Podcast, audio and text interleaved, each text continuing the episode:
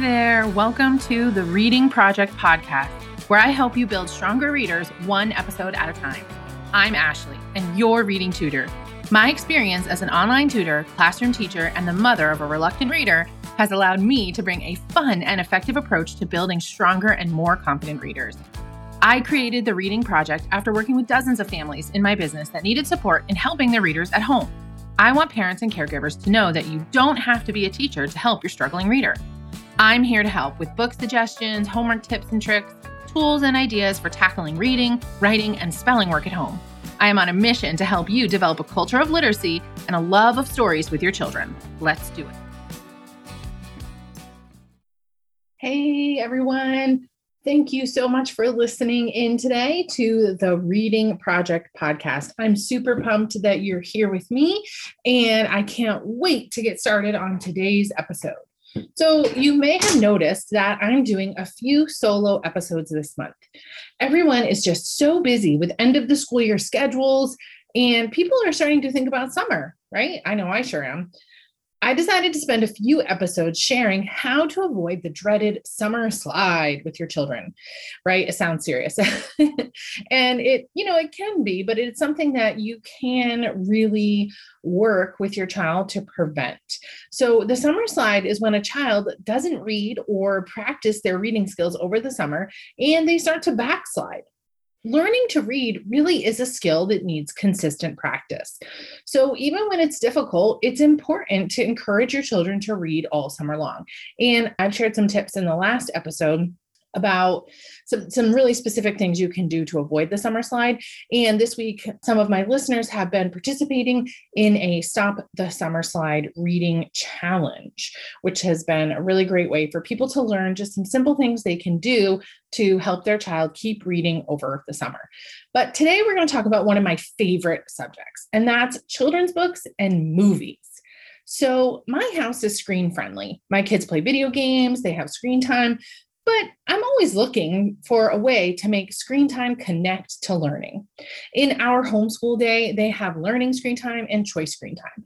And this is really a great opportunity to pull books into their learning where there's also a companion movie. Many children's books and young adult books have been made into movies. And this can really provide a unique and fun way to engage children in literacy.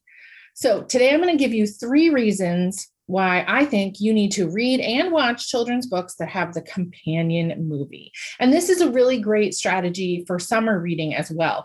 So you can either read it out loud as a family or pick books that your child can read on their own, and then plan special movie nights throughout the summer to watch the companion movie.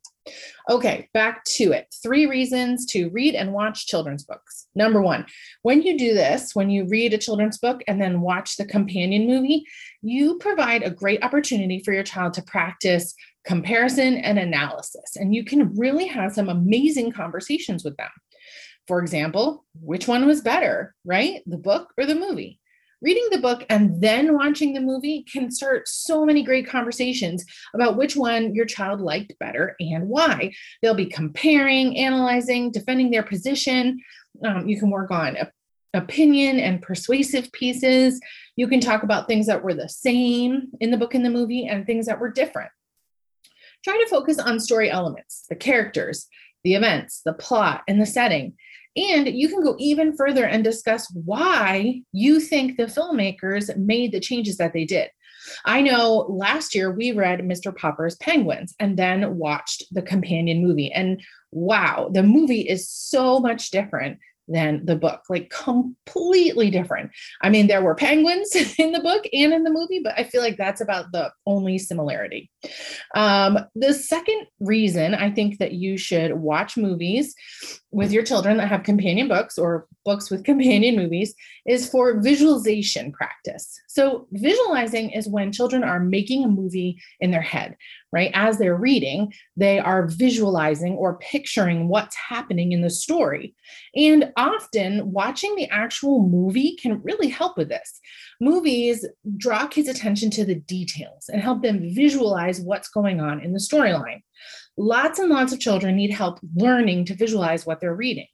When children can visualize what they're reading, it really helps them to maintain focus and will increase their comprehension of the storyline. If you're reading a book at home, pause after a page and ask your child, What did you visualize or see in your mind while we were reading that?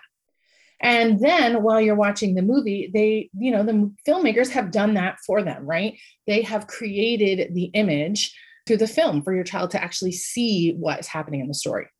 Okay, the third reason I think you need to read books and watch movies with your children is to facilitate creative thinking. After you've read the book and watched the movie and reflected on both, you could have your child draw their favorite part of the book and their favorite scene from the movie. Is it the same part or different? You could have your child design a new book or movie cover. This is just a great activity for creative expression. How would they make the cover of the book or the cover of the movie different or better? What would they include?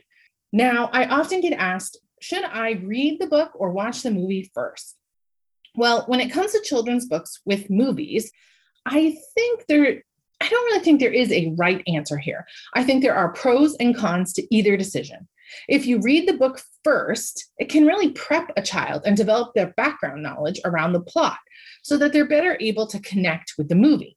Planning to watch movies after reading a book can be a really great reward and motivate and encourage some of the more reluctant or struggling readers, especially if you make it into a super fun celebration of learning. If there's a new movie being released, that is also a way to really encourage children to first read the book before they see the movie. Using books and movies in your learning in your household this summer is just a really great, engaging way to encourage readers and writers of lots of ages to just practice their reading, their comprehension, their analysis skills, their retelling. There are so many different skills that they can practice through this activity of reading the book and then watching the companion movie. Plus, it's just fun for the whole family, right? You pop some popcorn, snuggle up, watch the movie. So that's it. That's what I think is going to be the key to so many readers this summer. It's going to be the key for them to not experience any summer slide, to not experience backslide in their comprehension skills. If they can be encouraged to first read the book, then watch the movie, and you know you can make the conversation casual. It doesn't have to feel like schoolwork right? You're the mom the dad the caregiver. You have a relationship with your child that is different than that of a teacher. And so you have an opportunity to really hear how they're processing something and what they think about something. Okay I would love it if you would take a minute to just pause this episode and head over to iTunes and leave us a five star review because that just helps more people find our podcast and it helps me to reach more families that need support with reading and writing at home. So, if you're going to do that, I would also love it if you would take a screenshot and let me know that you're listening today.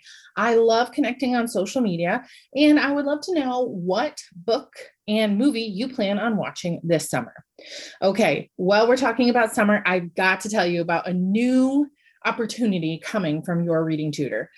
Starting on Friday, May 14th, 2021, I'm going to be launching my new summer reading programs. Okay, I am offering four small group programs this summer.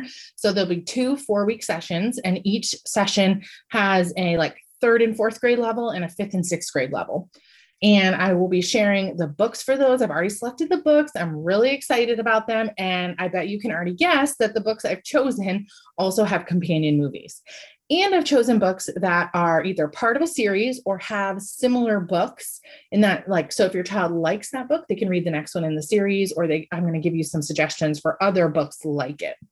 So I'm really excited about that. Make sure you check out the show notes so that you can find links to sign up for my summer reading program. And let me know if you have any questions about what books or movies would be good for you and your family to read and watch this summer. All right, until next time, keep reading.